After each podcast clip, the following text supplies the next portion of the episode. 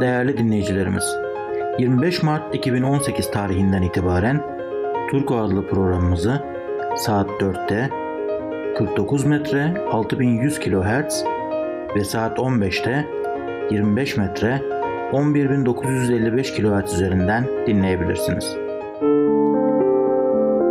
Sayın dinleyicilerimiz, Adventist World Radyosu'nda Yaşam Magazinini dinliyorsunuz.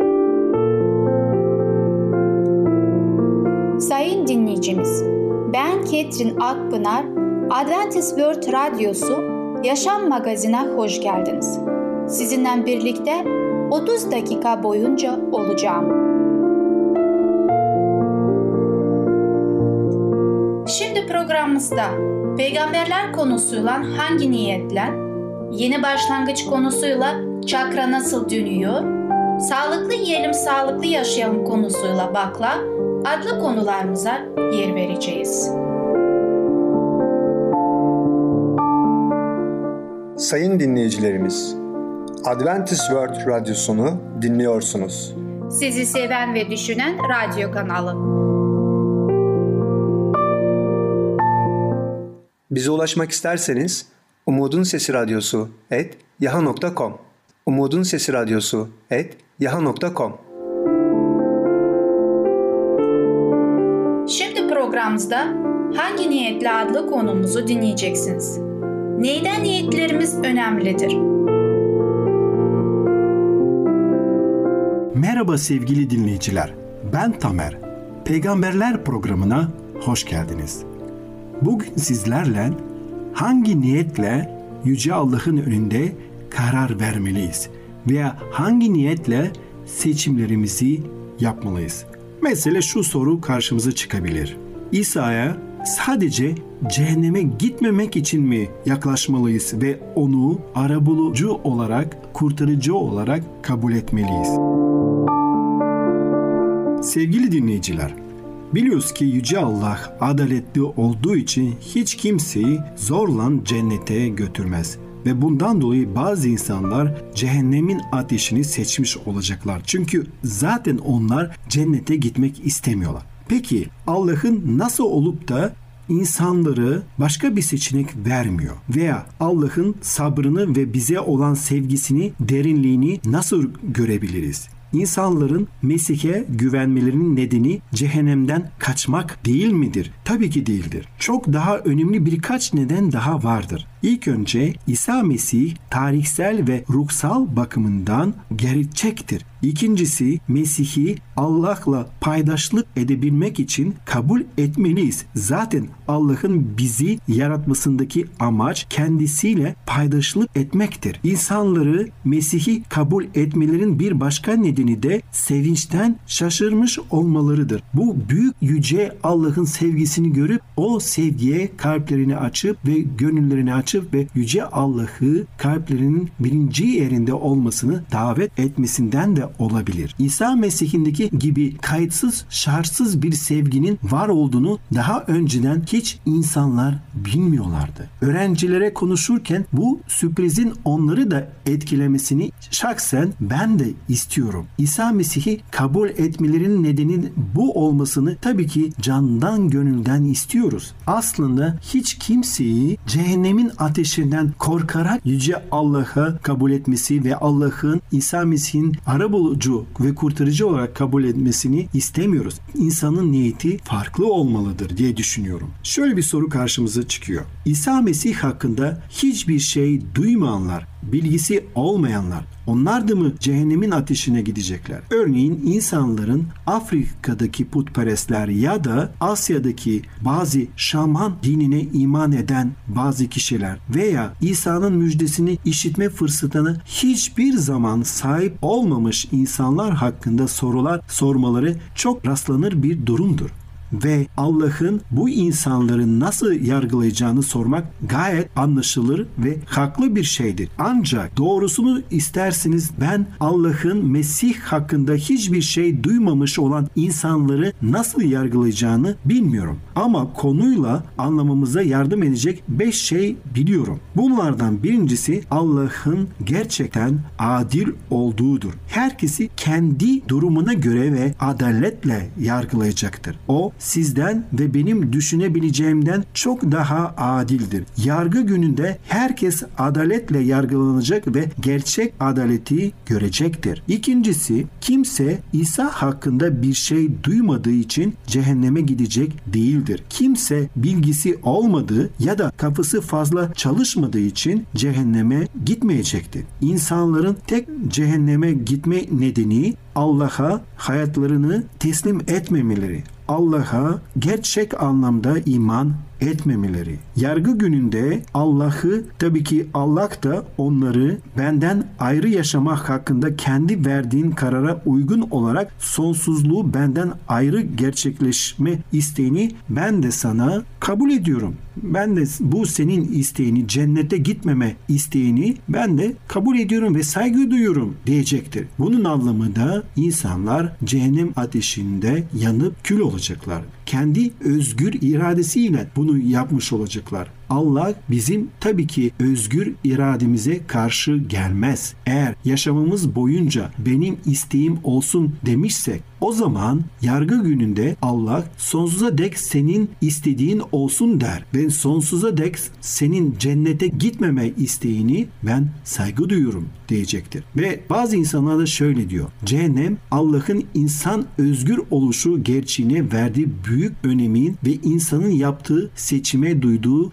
saygının bir ifadesidir. Üçüncüsü cennette İsa'dan önce yaşamış ve onun ismini hiç duymamış olan birçok insan olacaktır. Bunu Allah'ın İncil'inden öğrenebiliyoruz. Mesih'ten önce yaşayan ve Allah'a iman eden insanların cennette olacaklarını çok açık bir şekilde belirtilir. İbrahim peygamber, Musa peygamber ve Elikalı örneğin Rahav Allah'ın kendilerine verdiği ışığa karşılık verenlerden sadece birkaç kişi oluyorlar ihtiyaçlarını anlayıp iman ettiler.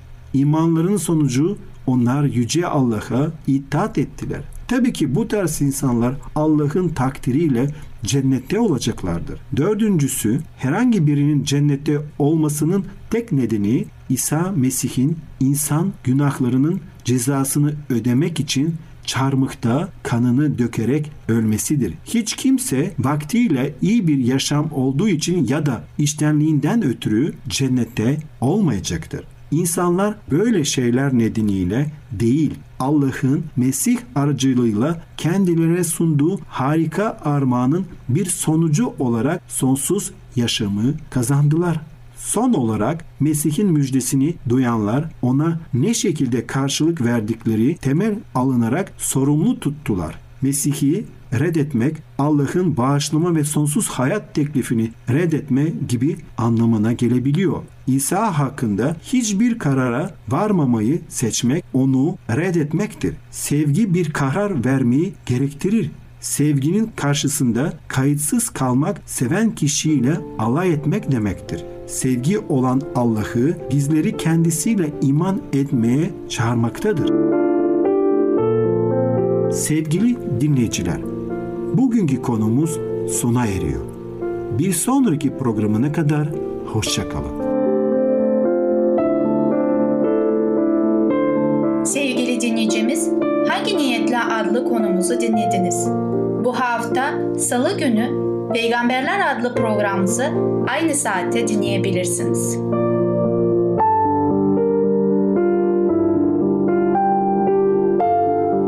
Sayın dinleyicilerimiz, Adventist World Radyosunu dinliyorsunuz.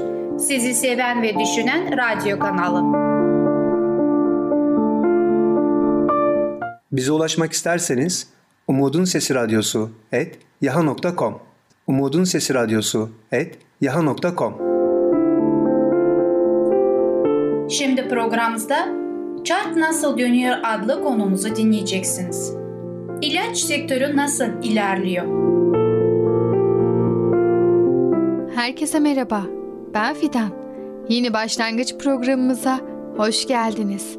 Bugün sizlerle yine doktorumuzla farklı konulara değineceğiz. Çark nasıl dönüyor adlı konuyu beraber öğreneceğiz. Evet, sağlık sektöründe, tıp alanında, ilaç endüstrisi ne gibi şeyler yapıyor? Gelin bunları hep beraber öğrenelim. Mayın tarlalarında yürürken bu anlatacaklarımın çoğuna yabancı olmadığınızı tahmin ediyorum. İstatistikler tüm dünyada giderek artan depresyon vakalarını modern yaşamın yarattığı baskılara bağlıyor.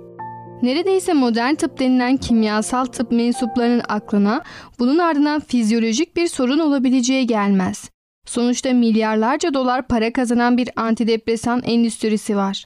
Bu endüstri her yıl milyonlarca antidepresan reçetesi yazılmazsa nasıl beslenecek? İstatistikler her sene yazılan antidepresan reçetesi sayısının 300 milyon civarında olduğunu gösteriyor. Eğer gittiğiniz psikiyatr sizi diyetinizdeki omega 3 kaynaklarınızı arttırmanızı tavsiye eder, bağırsak floranızı düzenlemek için turşu yemenizi ve yürüyüş yapmanızı önerir ya da D vitamini takviyesi reçete ederse bu koca endüstri nasıl yaşar, nasıl gelişir? Evet depresyon vakaları artıyor. Çünkü kötü besleniyoruz. Mutsuzuz çünkü yediklerimiz bize beyin kimyamızın dengesini korumak için gerekli olan besin maddelerini sağlamıyor. Bırakın beynimizi beslemeyi, yediklerimiz tüm vücudumuzun kimyasını bozan maddelerle dolu. Gıda boyaları, zirai ilaçlar, genetiğiyle oynanmış tohumlar, giderek artan şeker tüketimi tüm sistemimizin dengesini alt üst ediyor. Belli bazı vitamin ve minerallerin eksikliğinin depresyona neden olduğu bir sır değil. Ama maalesef birçok doktor basit testlerle ortaya çıkacak bir vitamin eksikliğini araştırmak yerine size bir mutluluk hapı reçete etmeyi tercih ediyor. Hem de yan etkilerinden bile bahsetmeden. Dediğim gibi yaşatılması gereken dev bir endüstri söz konusu. Günümüzde doktorlara başvuran hastaların %75'inin şikayetlerinin ardında beslenme yanlışları, kilo, uyku problemleri, kronik sindirim sorunları, anksiyete gibi sorunlar yatmaktadır. Ama ne gariptir ki doktorlar tıp fakültesinde okurken beslenme dersi bile almazlar. Üstelik maalesef modern tıp denilen ekol sadece ilaç yazmak için yetiştirir doktorları. Sen bu ilaçları kullan, ondan sonra ne yersen ye. Allah korusun bir trafik kazası geçirdiğinizde ileri teknoloji cerrahi teknikler sayesinde hayatınızı kurtaran tıp özellikle kronik hastalıklar söz konusu olduğunda sınıfta kalıyor. Bırakın tedavi etmeyi sizi ilaçlarla daha da hasta ediyor. Hatta öldürüyor. İlaç şirketlerinin çalışma yöntemlerini yakından bilmeyen birçok insan bu şirketlerin bir hastalığı inceleyerek onu tedavi etmek için ilaç geliştirmeye soyunduğunu düşünür.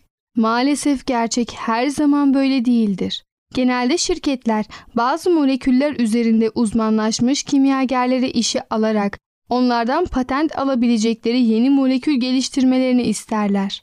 Patent alınabilmesi için yeni molekülün diğer ilaç şirketleri tarafından daha önce geliştirilmiş olanlardan farklı olması gerekir. Şirket daha önce bir ilaçta kullanılmamış bir molekül yarattığında görev tamamlanmıştır. Daha doğrusu işin büyük bir kısmı hallolmuş, artık sıra onu pazarlamaya gelmiştir. Yani tek yapılması gereken patent aldığı kimyasallarla uydurabileceği hastalığı bulmaktır. Tamamlayıcı tıp alanında dünya çapında bir şöhrete sahip olan Dr. Andre Weil'in Health and Healing yani Sağlık ve İyileşme adlı kitabında yer alan birçok anekdot, dikkati ilaç endüstrisinin ürkütücü gerçekliğine çekmesi açısından son derece çarpıcıdır. Weil, gençlik yıllarında bir doktorun yanında çalışmaya başlar. İşi yeni geliştirmiş bir molekülün psikotik etkilerini araştırmaktır. Şimdi söz Weil'de. Bunun için farklı psikiyatrik sorunları olan hastalarla bir araştırma yapmaya başladık. Amacımız bu kimyasalın hastalarda nasıl bir etki yarattığını ve hangi hastalıklarda işe yarayabileceğini saptamaktı. Araştırmaya katılan hastalardan biri ölüp diğerinde de ciddi yan etkiler görünce ilacın tehlikelerini anlatan detaylı bir rapor hazırladık. Sonuçta şirket ilacı piyasaya çıkarmamaya karar verdi. Aradan 8 yıl geçer. Whale, San Francisco'da bir hastanede stajyer doktor olarak çalışırken aynı ilacın bir anestezi öncesi ilacı olarak piyasaya çıktığını görür. Benim raporda yazdığım bütün yan etkiler aynen listelenmişti. Peki tüm tehlikelerine karşın neden böyle bir ilaç piyasaya çıkmıştı? Nedeni çok basit. Doktor Whale'ın da belirttiği gibi ilaç şirketi söz konusu molekülün geliştirilmesi için o kadar çok para harcamıştı ki bir şekilde parasının karşılığını almak istiyordu. Kesinlikle dehşet verici ama kimyasal tıbbın karanlık yüzünü yakından bilen biri olarak çok da şaşırtıcı olmadığını söyleyebilirim. Evet sayın dinleyicilerimiz, bugün de yavaş yavaş konumuzun sonuna doğru geliyoruz. Doktorumuz Ümit Aktaş, ilaç sektörünün değişik yanlarından bahsediyor. Amacımız hiçbir şeyi tamamen kötülemek değil. Ama elbette ki ilaçların çok fazla yan etkileri olduğu doğru. Ben de hayatımın yaklaşık 8 yılını avuç avuç haplar atarak geçirdim. Fakat bu çoğu zaman sağlığımın daha da kötüleşmesine neden oldu. Dengeli bir yaşam ve iyi bir beslenmeyle aslında bütün o ilaçlara ihtiyacım olmadığını anlamış oldum. Tabii ki ağır hastalıklarımız için ilaçlara ihtiyacımız var. Ama en küçük şeyde dahi antibiyotiklere, antidepresanlara koşmamak en iyisi diye düşünmekteyim.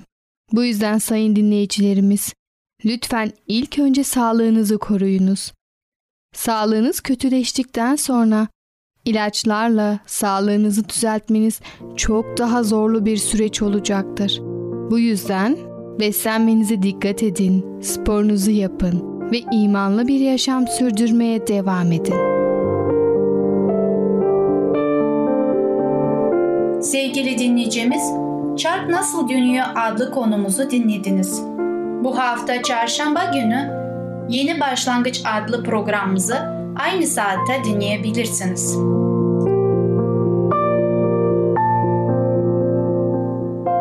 Sayın dinleyicilerimiz, Adventist World Radyosunu dinliyorsunuz. Sizi seven ve düşünen radyo kanalı. Bize ulaşmak isterseniz Umutun Sesi Radyosu et yaha.com Umutun Sesi Radyosu et yaha.com Şimdi programımızda Bakla adlı konumuzu dinleyeceksiniz. Baklanın faydaları ve değerleri nedir?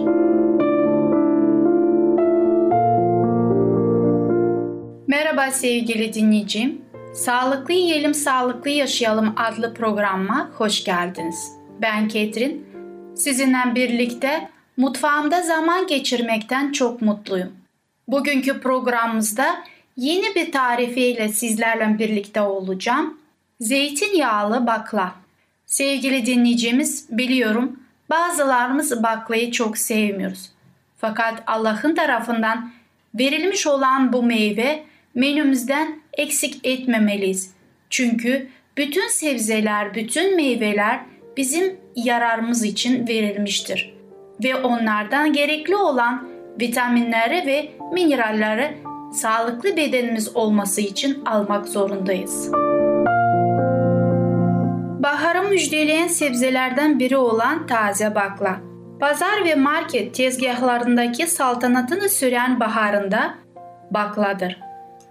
Kendine has tadıyla sevilen zeytinyağlı yemeklerin başında gelen baklayı tarifinde yer alan incecik kıyılmış dereotuyla servis etmek adeten olsun. Unutmayın, taze sarımsak da taze baklayı yemek için çok yakışıyor. Yemeğimizi yapmamız için her zamanki gibi gerekli olan malzemelere bir bakalım. Hangi malzemelere ihtiyacımız vardı? Onlar 1 kilogram taze bakla, 1 adet büyük boy kuru soğan, 4 yemek kaşığı zeytinyağı, yarım tatlı kaşığı un, yarım adet taze sıkılmış limon suyu, 1 çay kaşığı toz şeker, 1 çay kaşığı tuz, 1 su bardağı sıcak su. Baklaların kararmaması için 5 su bardağı su, yarım adet taze sıkılmış limon suyu, bir yemek kaşığı un. Servis için yarım demet dereotuna ihtiyacımız olacaktır. Yemek yapılışına geçmeden önce her zaman yaptığımız gibi sizinle birlikte baklanın da faydaları ve değerleri nedir bakmak istiyorum. Çünkü bazı dinleyicilerimiz baklayı sevmediğinden dolayı aman da çok değerli bir meyve değildir diye düşünebilirsiniz. Gerçekten değerleri nedir bir görelim. Bakla, baklagili familyasına adını veren gıda ve yem bitkisi olarak tarımı yapılan tek yıllık bir bitkidir. Bu familyada fasulye, bezelye, börülce, mercimek ve nohut gibi proteince zengin taneleri için yetiştirilen diğer meyveler yer alır. 100 gram besin değerleri baklada kalori olarak 88 gramdır. Toplam yağ oranı 0.7 gram, kolesterolü sıfırdı, sodyumu 25 mg, potasyumu 332 mg, karbonhidratı 18 gram, diyet lifi 8 gram, şeker 9 gram, protein 8 gram. A vitamini içermektedir. Kalsiyum 37 mg içermektedir. C vitamin 3.7 mg içermektedir. Demir 1.6 mg içermektedir. Vitamin B içermektedir ve magnezyum 33 mg içermektedir. Sevgili dinleyicimiz duyduğunuza göre bakla baklagilin familyasından gelmektedir ve proteini olan bizim için faydalı olan proteini kaslarımızın güçleşmesi, saçımızın büyümesi, derimizin canlı olmasına ve bir sürü başka olan ihtiyaçlarımızı karşılamaktadır. Bundan dolayı onu da yemek menümüzden de eksik etmemeye gayret edeceğiz. Baklayla ilgili püf noktalar nedir? Tek tek ayıkladığınız taze baklaları kararmaması için mutlaka unlu ve limonlu soğuk suda bekletin. Yemeğe eklediğiniz un, zeytinyağlı suyunun hafif bir şekilde kıvam almasını sağlayacaktır. Baklaların kılçıklarını bir soyacak yardımıyla ince bir şekilde kolaylıkla ayıklayabilirsiniz. Pişirme önerisinde bulunacağım. Arzuya göre kavurulan kuru soğanları bir yemek kaşığı kadar domates salçası katıp yemeğin suyunun renkli olmasına sağlayabilirsiniz. Arzuya göre son olarak sıcak su eklediğiniz yemeğe yarım çay bardağı yıkanmış pirinç katabilirsiniz. Peki baklamızı nasıl pişireceğiz? İlk olarak bol suda yıkadığınız taze baklaların uç kısımlarını kesin. Varsa kılçıklarını dikkatli bir şekilde temizleyin. Derin bir karıştırma kabında baklaların kararmaması için su, taze sıkılmış limon suyu ve onu karıştırın. Uzunluklarına göre iki eşit parçaya kestiğiniz ayıklanmış baklaları unlu ve limonlu suya atın. Kabuğunu soyduğunuz kuru soğan küçük parçalar halinde yemeklik doğrayın. Zeytinyağını derin bir tencerede kızdırın. Yemeklik doğradığınız kuru soğanları orta ateşte hafif bir renk alana kadar kavurun. Limonlu ve unlu suyun süzdüğünüz, limonlu ve unlu suyunu süzdüğünüz durulamadan doğranmış taze baklaları tencereye alın. Toz şeker, tuz, taze sıkılmış limon suyu, un ve sıcak suyu eklediğiniz bakla yemeğin kapağı kapalı tencerede kısa ateşte 35-40 dakika kadar pişirin. Bakla piştikten sonra servis tabağına aldıktan sonra incecik kıyılmış dereotu eşliğinde sevdiklerinize paylaşabilirsiniz. Afiyet olsun. Burada daha eklemek istediğim bir şey var. Bazı damak zevklerine göre servisinde yer vereceğiniz çırpılmış sarımsaklı yoğurt onu daha da güzelleştirecektir. Bakla sağlığımızda ne tür faydaları vermektedir? Böbreklere çok faydalıdır. Bağışıklık sistemimizi korumaktadır. Kalp sağlığına iyi geliyor. Pankreas hastalığına, deri hastalıklarına da çok faydalı geliyor. Gözümüzün sağlıklı kalması için yardımcı oluyor. Kan şekerimizi düzenler, bağırsaklarımızı çalıştırır, anemi hastalığına iyi gelir. Bir kısım sağlık uzmanları baklanın etkili bir idrar söktürücü olduğunu belirtirler. Bu özelliği sayesinde idrar yolu enfeksiyonlarını giderebilir.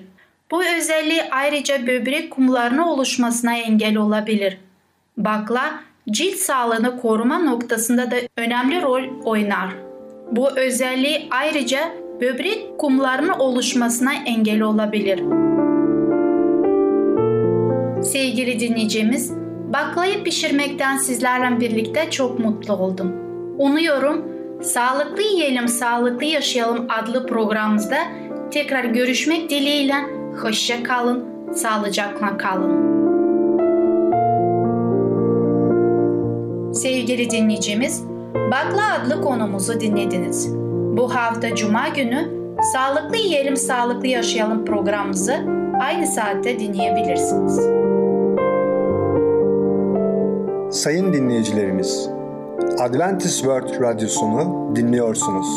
Sizi seven ve düşünen radyo kanalı. Bize ulaşmak isterseniz Umutun Sesi Radyosu et yaha.com Umutun Sesi Radyosu et yaha.com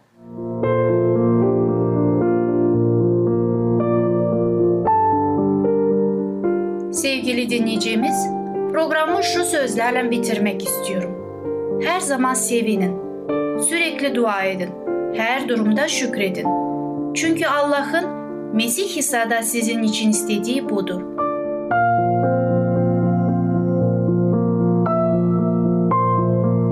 Sevgili dinleyicimiz, gelecek programımızda ele alacağımız konular Rabbe göre yaşamak, Funda'nın hikayesi, yaz geldi.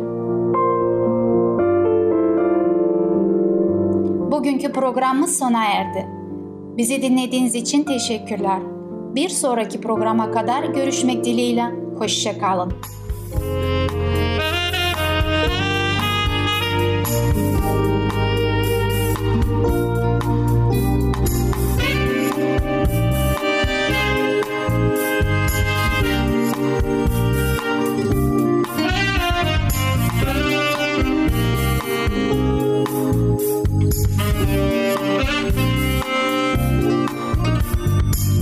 Değerli dinleyicilerimiz, 25 Mart 2018 tarihinden itibaren Turko adlı programımızı saat 4'te 49 metre 6100 kHz ve saat 15'te 25 metre 11955 kHz üzerinden dinleyebilirsiniz.